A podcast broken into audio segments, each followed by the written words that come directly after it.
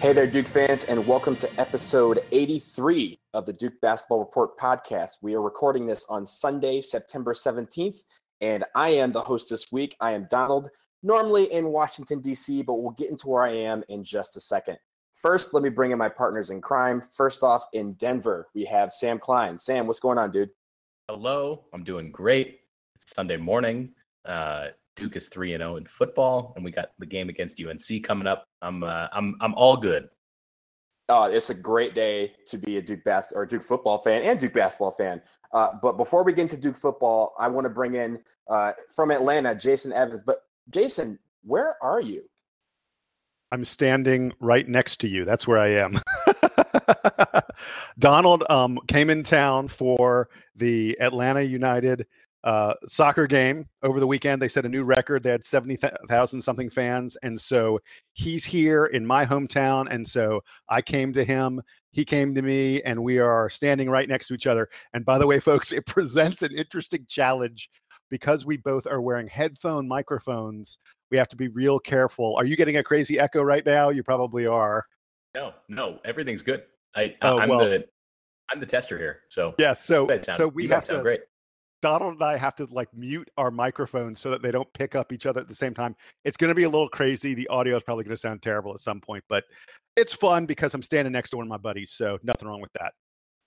Yeah, we have to. You know, I, I was in Atlanta and we were like, all right, we're going to make this work somehow, some way. And thank you to my friend Kelly uh, for lending us her apartment uh, so that we can record in a nice, quiet spot uh, right in the middle of uh, close to downtown Atlanta, which is a nice little view. Uh, but let's get into the let's get into everything. We'll start with Duke football, three and zero oh on the season after a thirty four to twenty defeat of Baylor at home last weekend. Uh, it was a great, great game when you're talking about big plays and on both sides of the ball and on both teams. Uh, but at the end, Duke victorious, three and zero. Oh. I'm going to start with Sam. Sam, what do you got on this game? Give us give us your takeaways.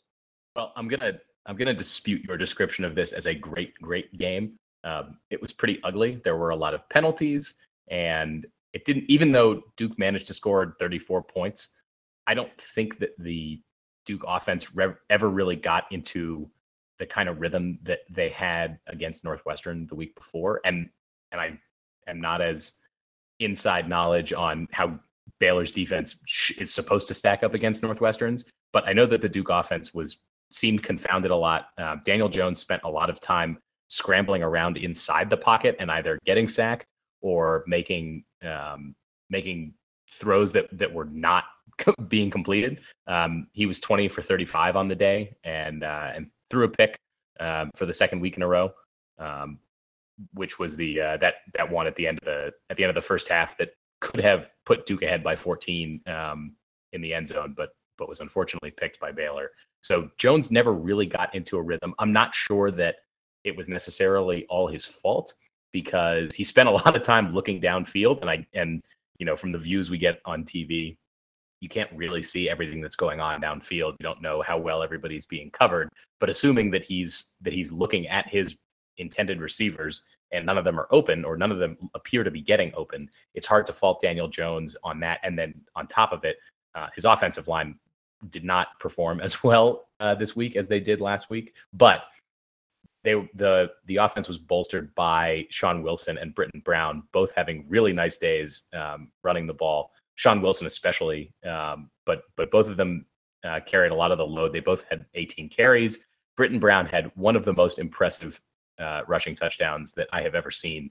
He ran the ball about 30 yards and and trucked like three or four Baylor receivers on his way to the end zone. But it was just like a such an incredible display of force. So um, you know, if you want to if you want to talk about offensive MVPs, I think that Wilson and, and Brown, uh, Wilson probably slightly ahead just because he he had a lot more yards, uh, had a couple more big plays, but but Brittain Brown really held his own. And that's that's Jason's guy, right? Jason, did you do you agree on my take on at least how the offense looked? Yeah, yeah, I think I do, and, and uh, I'm glad you pointed out my boy Brittain Brown. Um, I thought he looked really really good. Uh, you know, I'll take uh, umbrage with one thing you said about Sean Wilson, who was fabulous carrying the ball. Boy, have you ever seen anyone as bad on punt returns as he was? It was just awful. He would let the ball. He let the ball bounce probably three, four times, and we lost 15 plus yards every time he did it. We're not talking about letting the ball bounce like, oh, it looks like it's gonna be a touchback. These are balls bouncing at the 30 and the 40, and he's letting it bounce. Yeah, it's Baylor's, you know, we're losing 15. It was awful. Baylor's punting was You- you were- actually was really good, and it was weird given how many times we forced Baylor to punt. It was weird that Wilson kept being out of position for it, right? Because because a lot of that you you point out that he was letting the ball bounce a lot. A lot of that was just because he was out of position, and and and you don't really have a choice if you're like if you're running backwards or if you're if you're running sideways to get to those punts. Um, it's not safe to to catch them and then turn around and start running because because defenders might be right on top of you when that's happening. Um, Yeah. And, what I thought was weird was not just not just the drops, uh, or not, not just letting them bounce, but also then once he had the ball, there were a number of times where he didn't signal for fair catches um, or didn't just go down immediately and looked around, saw a bunch of defenders, and was like, "Well, I think I better just start running backwards and juking everybody." And he and he lost yardage a few times on those. Do you think that you know, look, you know, looking back, like he's been our main kickoff returner, uh, and kickoffs and punts. A lot of people think, oh, well, a lot of times you have the same guy doing those things, but it's a very different trajectory of the football and how the football is flying through the air uh, on a kickoff versus a punt. And I believe it was last week that uh, wasn't it TJ Rahming that was doing a lot of the punt returns. So maybe it's a bit of uh, the fact that he wasn't really, you know, I don't know the word, like not prepared, not prepared, but like he just hasn't got that experience yet. He kind of has to get into the flow of fielding punts, which is a lot different than kickoffs. So here's what I think about that. Uh, Rahming was returning the punts, and he had that big, long punt return that came back for a penalty last week, and it looked like he hurt his knee a little bit on it. And after that, they immediately went to Sean Wilson to do the punt returning, and and they continued that this week. I- really think I'd love for us to look for someone different, not just because, as you mentioned, Sam. I mean, he was Sean Wilson was negative twelve um, on punt return yards and when you consider that usually when you return a punt you are you're in the clear for at least three or four or five yards going forward before you you know before you even encounter anyone to be negative 12 on total punt punt return yards over his punts and to have them drop the way you know the bounce the way he let them bounce it was really a terrible performance on on punt returning uh, but also I- I don't want to risk Sean. uh, Sean Wilson has been so good uh, out of the backfield for Duke. He he's arguably the team's MVP at this point of the season, or darn close to it. Let's not risk him on punts. Uh, let, us get Scotty Bracey, who has unbelievable speed. He's a redshirt freshman wide receiver, really highly ranked coming out of high school. He struggled with injuries and stuff, but I'd love to see if Scotty Bracey could return, get the ball in his hands. Duke tried to get the ball in his hands at one point yesterday. Remember that name? I, I mentioned Brittain Brown a couple weeks ago and he he exploded uh, in this in this game against Baylor. Remember the name Scotty Bracey. At some point, it may not be this year, but at some point in his career, Scotty Bracey is going to be a great great player for Duke. Let's find someone else who can get back there and return those return those punts because um I, we're we're just doing a terrible job of it so far.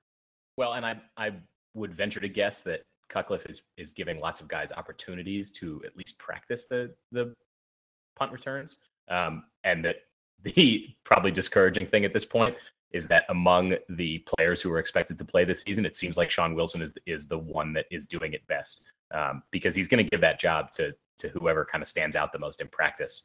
And you, you mentioned not just Bracey, but I think that um, guys like Jonathan Lloyd and maybe even um, even among the the safeties and cornerbacks, there are a lot of guys that can catch the ball. Um, you know, Mark Gilbert's had a had a pretty good season um, intercepting footballs. Uh, I, I don't know if you want to risk one of your one of your starting defensive backs doing the kick returns or the punt returns, but yeah, I I think that it it, it is an issue um, that Duke needs to address, and and that that the competition is going to get a lot tougher from here. Um, like I mentioned, Baylor Baylor like lost this game themselves almost. Uh, not not to take much away from from Duke's performances and the especially the running backs, um, the way that they played, but but Baylor was was like committing penalties left and right. Um, you know, leading with the helmet, uh, all kinds of offsides and and and just stupid stuff all day. I, I can't imagine how frustrated Matt Rhule, their their coach, was watching that performance because because it seemed like almost every other play Baylor was either giving up a bunch of yards or or committing all those penalties. Yeah, they had 11 penalties, and some of them were really ill-timed. Um, they they they did not look good. And and by the way, let's let's be clear. I mean, Duke won by 14, which which was what right where the spread was, right around you know the number. But I, I didn't think this was a particularly good game by Duke. I, I thought that Daniel Jones's decision making was a lot worse than it was a week ago. Um, the the very early fumble, like the second second play we had, there was a fumble that um, the official stat keeper gave it to Sean Wilson. I really think it was Daniel Jones's fault. I think Jones is sort of pulling it back out on a read option kind of thing, and um, and the fumble was caused. Um, I, I just thought our passing game seemed off. Now it was great that we were able to run it down their throats with our passing game off the way it was, but uh, I, I, our wide receivers, I thought, missed a fair number of passes that could have been caught. Um, uh, we we just didn't seem as precise as we were a week ago. But that's on the offensive side of the ball. I thought we were great on defense again. Um, our Duke's linebackers. Oh man, I mean, Duke has a really, really impressive set of linebackers. They were flying all over the field. We got a lot of turnovers this week again. And I want to give you guys a statistic. This is this is crazy. I'm about to give you a number. Um, I, Duke on third down on defense. Yep. So, I, I was hoping you were going to bring this one up. I looked up. So uh, during the game, I, I, took notes during the game. One of the things I wrote was I have to look up the stat. Duke has to be one of the best third down defenses in college football today. Um, I, I, I haven't been able to find like national numbers to see who is the best, but Duke D, Duke's defense on third down had eh, four for 34 converting to first downs on the season. Four for 34. That's 11%. That is a crazy number. And by the way, you know who has and the Northwestern, most? Northwestern only completed like one third down, right? Northwestern only had one. Baylor only had one. NC Central had two. They were two for 12 on third down. That's the, the best anyone has done all season is to get two third down conversions. I'm going to give you some some knowledge, gentlemen. If you only get two third down conversions, you're not winning the game. The way Duke has played on third down has allowed us to dominate at least you know on a def- from the defensive standpoint every single opponent we've played this year. And uh, I, I, to me um, that's been the story of the season so far. The the the the improvement of the Duke defense and the speed that they play at uh, and and in addition to the third downs the turnovers. They're creating turnovers left and right. And and and I want to also point out from your part of the preview last week we talked about how athletic Baylor's wide receivers are, and I would say that that was that was probably other than their defensive line, you know, their defensive line on defense, and and when Baylor was on offense, their wide receivers were the stars of the show because um, a couple of those guys. I mean, they have two or three guys that I guess are on the track team. They're really tall, they're really fast, and if they got any space and the ball, uh, they were gone for touchdowns, and they scored three touchdowns all on on long passing plays, not necessarily the ball being thrown very far, but the ball being put in a place where um, uh, guys like Mims and and Platt were just able to to run away from all of Duke's DBs. And you know, on, on the one hand, I think you you could be inclined to fault Duke's defensive backfield for letting those happen, um, but I'm not sure that that a lot of other teams that we're going to play have the kind of explosive athleticism in in the wide receiver core that Baylor has. So um, as long as Duke can continue to bring pressure from the D line and, and from the linebackers down on quarterbacks, um, it shouldn't be as much of a problem, even though, you know, you could look at the stats from from yesterday and think, wow, that the wide receivers, you know, when they when they got the ball, they really did a lot with it. Um, so kind of containing it where where they're able. And you know what? They're just they're just fun to watch. Like, you know, if you think about you know Duke game or Duke teams from previous years, there was always that kind of skepticism about the defense. Like the defense would come up with a, a big play or two, but it wasn't one of those things where you were like, "Yo, this defense is about to just murder uh, on, or, on you know or it would be like, possession." Or it would be like, eh, you know, everything like everything's only being held together because Jeremy Cash is back there. Yeah, you're you're kind of like you're kind of sitting Jeremy Cash, then we're screwed. yeah, yeah, absolutely. But now, like you, you know, these first few games, you're sitting there like if you're in this, I, I can't wait to go to the game in a couple weeks because you know usually the defense is when you're like, all right, I'm gonna go get a soda because this is going to be probably really painful to watch. But it has not been this year. They've been really fun to watch. The motivation that they give each other and the momentum that they take from each possession is very, very contagious, and you can see it kind of trickling to the offense uh, for some of these big plays. And and I think that is why we've you know we've closed out some of these games. You know, that is what you want to see a defense who, in the fourth quarter, you can rely on, a defense that you know is going to get a big play on any uh, at any given moment on any given possession, uh, especially when we really need it. And you know, the best that Jason was giving with third down conversion, that's exactly what you want to see from your defense if you want to, you know, win some of these bigger ball games. Yeah, and, J- and Jason highlighted also the the linebackers having a great day, and you mentioned the camaraderie. I think that the announcing team uh, on the game. I can't remember who they were, but they um, brought up at some point that that linebackers Joe Giles Harris and Ben Humphreys are like are like are, they're they're such good friends. It's like they're an old married couple, um, which which is adorable, but is also probably good for team production because they can kind of get on each other and and um, you know when when one makes a play, it just motivates the other to to one up him. So I think you see Humphreys yesterday seemed like he was all over the place. He made he made uh, a couple of good tackles in the backfield that I was really impressed by. So uh, I, I want to keep seeing that going forward. Do we want to um, quickly touch on UNC and the game we have coming up this week? Uh, the earliest game we've ever had against the Tar Heels? Absolutely. Uh, let's get right into it. The big game, usually it's in November that we're talking about Duke UNC in football, but now we are talking about September 23rd. Uh, September 23rd at Kenan Stadium, 3:30 kickoff. I want to say uh, Duke, uh, Duke UNC, and it is going to be a game where you know before the season you were probably thinking maybe Duke is two and one, um, and UNC uh, might be two and one, but it's a very different uh, you know set of circumstances we're looking at. Duke is three and zero. Uh, one and two UNC on the season after beating Old Dominion this year or this past weekend.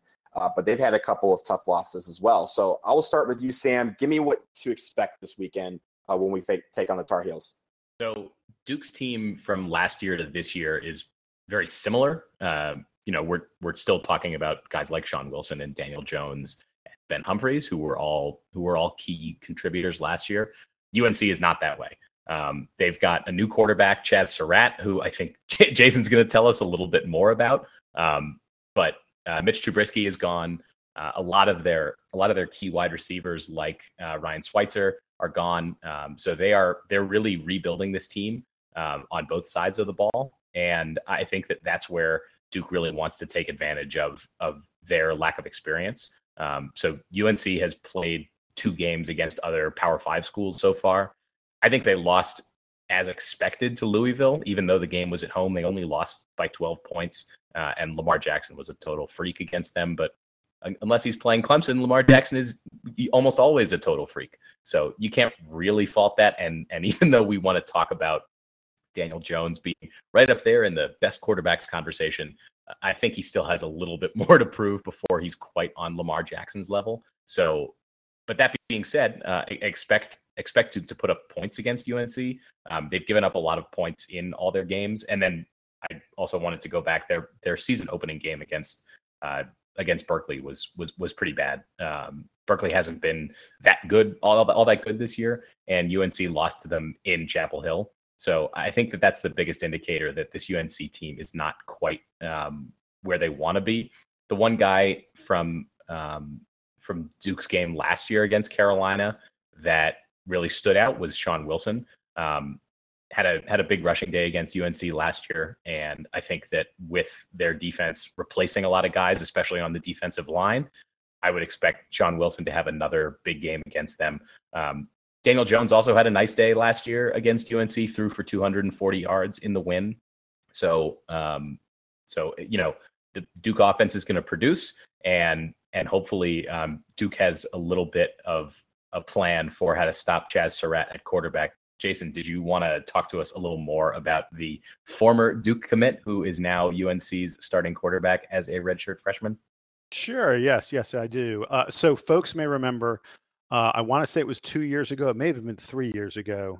That uh, I think it was three years ago. Now that I think about it, that Chazz Surratt, um, he had committed to Duke. It was a pretty big deal. He was considered um, the the best quarterback, one of the best football prospects in the state of North Carolina when he committed and uh, uh, he committed to Duke, and then fairly soon, fairly quickly after committing, I want to say it was less than a month. He he flipped and he decided he was going to go to UNC instead. And uh, right that right there, that on its own would be enough for us to sort of really not like the guy. But there was all this other stuff going on with the commitment at the time. Um, he had a younger brother who was a also a really good football player who uh, who also committed to UNC at the very same moment. And then this then word came out that they were both going to also walk on the UNC basketball team that they wanted to play two sports. And and there was some, I mean, who knows what's true and what's rumor and innuendo, but there were some rumors, there was some talk that that one of the reasons that they had flipped and that the had decided to go to UNC instead of Duke was that they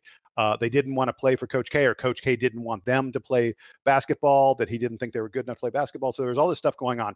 So fast forward to today, a few years later, uh, Chazz Surratt is not walking on the UNC basketball team. He's only playing football for them.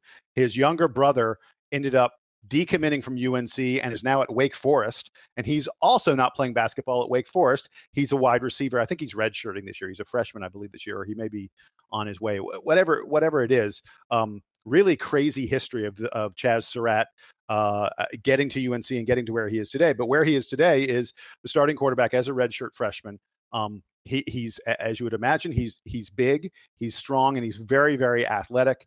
Um, and and you know, stopping him is going to be absolutely essential for Duke. Uh, he's very accurate with the ball. I mean, I've been uh, the the little bit I've seen of him, I've been very impressed with it. Uh, th- this guy's completing almost seventy percent of his passes. Now he's not throwing it way way downfield all that much. They seem to be doing a lot of stuff in the intermediate game, um, but it's working pretty well for them. Uh, I, I want to give you some stats.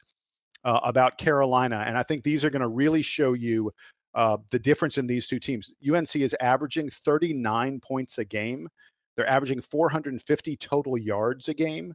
Um, those are very similar numbers to, to what Duke has done this year. And, and it's worth noting, uh, you could probably argue that because they played Louisville and, and because Cal is a fairly good team, I, I think there's a, a strong argument that UNC's faced a tougher schedule uh, than Duke has thus far. I mean, certainly Louisville's better than than anyone Duke has played. So for UNC to be averaging about as many points as Duke does and getting about as many yards as Duke uh, as Duke has, uh, uh you know, says something about the quality of their offense. But let's talk about the quality of their defense because I think this is where Duke is uh, head and tails better. And we've talked the past two weeks, we've spent time talking about how good Duke's defense has been, how good it has been taking the ball away on third down and everything else. UNC is giving up, get this, ready for this number? They're giving up an average of 497 yards per game. 497 yards per game they're giving up. And they give it up in the air and on the ground. They're giving up 323 yards on the ground, 173 yards rushing. They give up 173 yards rushing per game. Now, yes, all right. It so, is worth so, so Jason, so Jason, yeah. predict a total, a rushing total for Wilson and Brown. Well, so it's interesting you bring that up because uh, Duke has run for more than 200 yards in all three of our games. And, you know, there are certain rules in football. If you get 200 yards on the ground, unless you're Georgia Tech and you never, ever, ever throw the ball, if you're getting 200 yards on the ground and you're a team that has a relatively balanced attack, which Duke does, you're winning the game. Um, uh, Duke has won all three games easily. And one of the reasons why is because we've gotten so many yards on the ground. So if you're asking me for a number from this game, I'm going to say 220. Um, and, and I, I, by the way, I think Duke is going to win this game. I think Duke's going to be about a two, maybe three point favorite in this game, and I think we will win. And I think a lot of why we will win will be the rushing game. I think we'll get to about 220. What do you think, Sam? Yeah, I, I think that 220 sounds like a good number. I I would even push it higher because um, be, because we know that that's going to be a, a, key advantage for us, and because this game is probably going to be a track meet in general. So um, yeah, I, 235. Um, I'll be I'll be restrained, but I'll still be optimistic um, between between Wilson and and Brown. Um, I, I'm I, I, think Duke should win this game, um, but I also see that that UNC has a lot of pieces to to be able to match up with us. Yeah, I think the on defense, I think our defense, this is a you know, it's a good test for them because again, like you both have said, it's going to be a track meet. But also in the minds of, of, of this team, it's the first of four tests, I think, in a row. You know, you have North Carolina, then they have Miami at home a week or not even a week later, at Virginia, and then against Florida State. So this defense is really going to be tested over the next four games. How do they deal with that? How do they respond to uh, the adversity of playing, you know, teams that have a lot of, you know, all these teams have really good uh, downfield presence and they have a good offense. Um, I think the momentum that they bring to the table, the motivation, the energy that they bring to the team has been very important this year. And if they can continue that against UNC, I think it's going to really feed into everything, including the offensive uh, stats that Jason was talking about uh, with, the, with, with regards to the rushing game. They feed off that. You can see this whole team have a pep in their step. When the team goes through when the defense gets, a three and out or you know gets a big play and, and, forces a turnover or even forces a fumble and doesn't recover it that sort of thing is where this team really i feel has been different than uh, the last couple years because they find that they they they maximize that momentum and they expose the team uh, that they're playing. And i think that is going to be the real test for this saturday will the defense be able to step up and make these plays on the road against our biggest rival to keep the Liberty Bell or the Victory Bell. Because if we can do that, we're going to win this game, and it's not going to be uh, one where we're really breathing hard at the end. I think it's going to be a track meet, but good thing is I think our guys are prepared for a track meet, and I think they can run with the best of them. If Duke is about to steal the Liberty Bell, we're going to have a very different show next week. You know what? With with a positive attitude, you can do anything in life. So that's true. I think, I think you could whatever bell they want to go after. I'm all for it, but within legal grounds. All right, guys. I think we're ready to uh to we, have done some football. I think we got. Do we have a little tiny bit of basketball? We got a little bit of basketball, right? We can do a little bit of basketball. Um, Donald, why don't you uh, why don't you tell us about the discussion we're about to have? Okay, so we don't have any basketball news this week, but an interesting uh, topic entered on the boards a couple days ago, um, started by Jason, but on the uh, uh, a question by Mountain Devil. So there was a poll called "What one and done player do you most wish came back for a sophomore campaign?" and it has sparked a lot of discussion. Um, and we're going to take it to the to the podcast. So I'm going to start with Jason. Jason, who is the one and done player you wish most came back uh, or most which came back for a sophomore campaign. Um, so I, when I posted this thing, uh, we got a little oh, echo. Start there, over. Start over. Fine. You got to do. Fine. No, no, no, no. We'll leave. The, we're going to leave the echo in because people need to know the reality of Dalton and I standing next to each other, trying to mute our microphones in time to talk to each other. uh, no, so content. Go ahead. when when I posted this thing, so Mountain Devil, uh, you know, asked this question just offhanded in, in, one of the recruiting threads in the 2018 recruiting thread, and I went, God, that's such a good question. Um, and the way he posted it, he said it's got to be Kyrie, right? And I said, I thought to myself, you know, gosh, if I really think back on it, um, I, I'm picking someone different than Kyrie Irving, and I can't, I sort of can't believe that because uh, Kyrie Irving went on the very next year. Kyrie Irving was NBA Rookie of the Year, and uh, and watching him play is incredibly fun. And we were we were gypped out of a full Kyrie Irving, and I'm sure one of you guys is probably going to end up talking about him. But the guy I picked, as I looked back at all the all the guys who'd been one and done at Duke, um, the guy I picked was Luol Deng. Um, and uh, part of that is because I'm an old timer, I guess. so, uh, so uh, you know, uh, Sam, I'm not sure you were you were uh, really super engaged with Duke basketball back when uh, by, was by the time by the time Luol Deng was in the program. Yes, I was fully engaged. Okay, good. I wanted to make sure of that. Okay. But the reason I picked him was uh, I have all, two of the all-time all-time greats at Duke. Um, the uh, are JJ Redick and Sheldon Williams, and they never got a national title. Um, and if Luol Deng stays for 2005. Uh, folks may forget we were really good in 2005. We were a a, a heck of a team. Um, I'm I'm 90% sure that's the year we lost to LSU in the Sweet 16. Um, yeah, and, and, 2006 2006 oh. we lost to LSU. Uh, 05 I believe we lost to Michigan. State. Michigan State. State. Yes. Uh, in any event, we were a great team in 2005, and the one thing we were sort of missing was uh, was a third guy along with Sheldon Williams and JJ Redick, uh, especially at the power forward position. And lo and behold, that would have been Luol Deng. Um, and and people may not remember, uh, you know, Luol's career has faded a little bit in the NBA now, but boy, for several years, Luol Deng was right on the cusp of being an NBA All Star. I think even he may have even made a couple All Star teams. A really great player who could do it all. And uh, and and the other thing is, there's there's kind of a little bit of pain in my heart because we all thought he was going to come back. We thought it was really likely he was going to return to Duke. There hadn't been a lot of chat back back then. One and done wasn't as big a deal. There hadn't been a lot of chatter about him turning pro. Um, uh, and uh, he ended up he he had to go because um, there, there's sort of some weird political reasons having to do with his family and its relationship to the government of his hometown uh, of his home country, uh, Nigeria. I'm 90 percent. Sudan. I'm so sorry, Sudan. Thank you. Sudan. Donald next to you correcting me. Um, but uh, it's a complicated story. But we really thought we were going to get him back, and I, I, I think if he comes back, uh, Duke.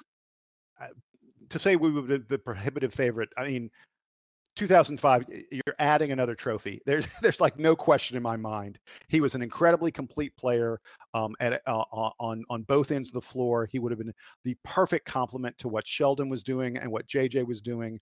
Um, we we win another we win another national title if he comes back. And so uh, and and we win a national title for guys who i've always been paying that they don't have a national title ring. So that's why i picked luol deng. Sam who you got? So I, I like that pick a lot. And and your reasoning is sound. The player that I wanted to highlight um, was Tyus Jones because so we had the national championship in 2015 and we had the three one and done players. It was Jones, Jahlil Okafor, and Justice Winslow. And then the next year, um, those guys were gone. We brought in um, Brandon Ingram. We still had, and then we also brought in Derryck Thornton uh, along with the the rest of the core that had come back um, from the year before. And Grayson Allen had a great season. Uh, Marshall Plumlee had a great senior season. Amile Jefferson um, was hurt at the end of the year, um, but uh, or for most of the year, but but he also had a good season. I think that that team, you know, Thornton was sort of slated to play point guard on that team, and it never it never really clicked for him. Um, Grayson Allen had to shoulder that load a lot. Um, Luke Kennard handled the ball a lot. It just seemed like Duke had a lot of of guys out of position trying to do more than they needed to. Um, certainly, Justice Winslow would have helped, but we had a player who sort of had a similar role on the team to Justice Winslow in Brandon Ingram. Jahlil Okafor would have helped a lot, but we had guys like Jefferson and Plumlee around. Um, so I I would I, I, would like to think that that team would have really improved and would have had a much higher ceiling if they had a distributor and a playmaker like Tyus Jones at point guard, which wouldn't have forced Thornton to be kind of out of position, uh, or at least you know sort of out of his um, out, of his readiness because um, he had to commit late and and yeah, all, all that. By, by the way, if, if if Kyrie comes back, I think Derryck Thornton waits a year I don't think Derryck Thornton comes to Duke. The, I, I, don't think he Jones, would reclassified. Jones comes back. Yeah. So um, right. So and and and in that case, Derryck Thornton would have been on the team this year, and a lot of things would have been different if Tyus Jones had returned. Um, Thornton might probably still be in the Duke program at this point. But that all being said, I think that Tyus Jones would have improved that 2016 team a lot and would have the, the, the pieces would have kind of all fit a little better. Um, Kennard wouldn't have had to play quite as much as he was sort of forced to. Um, Duke, as you as you guys recall, because we were doing this show at the time, um, had a really thin rotation, and, and basically every player was playing a lot of minutes. Um, guys were getting tired. Every game kind of came down to foul trouble for Duke. So um, Tyus Jones being there, I think, would have smoothed a lot of those problems out. I don't know if that team had quite the potential that 2005 had. Yeah. Hey, hey um, Sam. But so, so I was going to ask you a question. Do you think if he comes back, if Ty, we get ties back in 2016, does Duke win another national title? I don't know if they win another national title. I know that they're competitive enough to, um, and that what did we end up being like a three or a four seed that year? Um, we and I think 2016 was like one of the only times that um, Duke lost in the tournament. We lost to Oregon, and um, it was one of the only times that I remember watching the NCAA tournament and being a Duke fan and and Duke losing in the place where the, where you know the numbers say they should have and being like okay. And, and I think when we did a season wrap last year we kind of said we were like you know we know that this team is flawed. We know that it that it doesn't have a lot of depth. We know that the point guard situation is is not ideal. And we we we kind of shrugged our shoulders and we're like, you know, it's fine that Duke lost in the Sweet 16. Um, if if Jones is is back, Duke is probably a one or a two seed because everything fits a little better. And yeah, I think that they're at least they're at least at that point in the in the top of the conversation for winning a national title. Even though I don't, I, am not sure that they actually get there. Um, but but it at least puts them in a good position, and it kind of has a ripple effect on the rest of recruiting and and who's around because, like you said, Derryck Thornton probably doesn't come that year. If Tyus Jones is is still on the team, he probably comes the year after. Duke would have had him this past year, and that would have uh, maybe fixed a lot of the problems around, you know, Grayson Allen having to shoulder a lot of the load and Luke Kennard having to shoulder a lot of the load. And, you know, Thornton Thornton flashed enough talent for us to think that um, it, it's possible that that he could uh, he could be gone after you know two years perhaps in the program, kind of like what we thought Frank Jackson would have been until he decided to leave this year. Um, so things things kind of move around a lot. I don't think that it like ultimately affects whether like Tre Jones comes years later. But I think that it, it yeah, smooths you know out what? a I lot bet, of I bet we don't, I bet we don't get Trevon Duval. I bet Trevon Duval is not at Duke today because I agree with you. I think Derryck Thornton would still be at Duke, and he was a highly regarded enough recruit that I think Trevon Duval probably doesn't come. Not, I'm not saying that Thornton's better than Duval, but I think there would have been enough competition at point guard that Duval would have looked elsewhere. And it is interesting, kind of looking at the whole situation here, that there's so much more intricate, like like recruiting what ifs related to the one and done era around when Tyus Jones was here, rather than when Luol Deng was here, because it wasn't like, you know, it wasn't like Duke wouldn't like Demarcus Nelson was going to transfer because Luol Deng was was in the program or, or something like that. Um, uh, you know, the, back back in the good old days of the early 2000s, I think that there was less um, less kind of expectation among those top recruits that you know if I go to this school, I'm going to have to play 25 or 30 minutes as a freshman, otherwise it's not worth it. Um, so the, the Tyus Jones situation is interesting, but I wanted to I wanted to give it to Donald and, and have him uh, kind of go for w- what Mountain Devil, I guess, probably thought was the most obvious pick, right, Donald?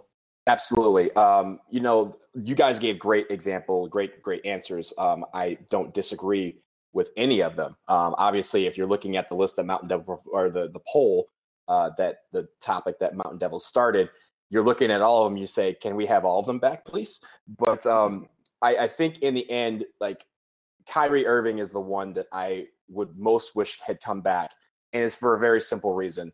Um, over the course of my lifetime watching college basketball, and I know this is a very big statement to say, there is no one who has who, in my mind, energized and electrified college basketball in a very short time than he did uh, in the nine games that he played in the regular season and then the one in a couple of the tournament.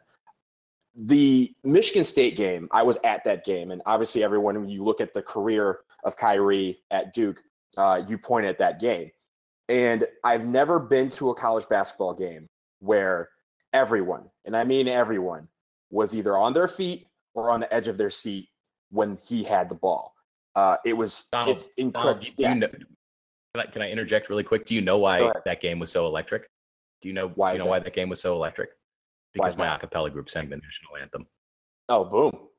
I did hear it. Yeah. So, so we we so, met uh, in a different shout out time. To speak, shout out to Speak of the Devil. We we crushed it that night. Anyway, sorry. Keep talking about that game. That that's one of my favorite experiences too. yeah, I mean, when you see, you know, you're looking at the game and you see people, oh, you know, they're into it, they're energized, they're, you know, the cam, you know, Cameron Crazies were going, we're going quite, we're going crazy the whole time. But watching everyone in the stands, if they weren't standing, they were on the edge of their seat. It was like, what is this guy going to do next? And really, it was at that point where we realized that Kyrie Irving could do anything he wanted.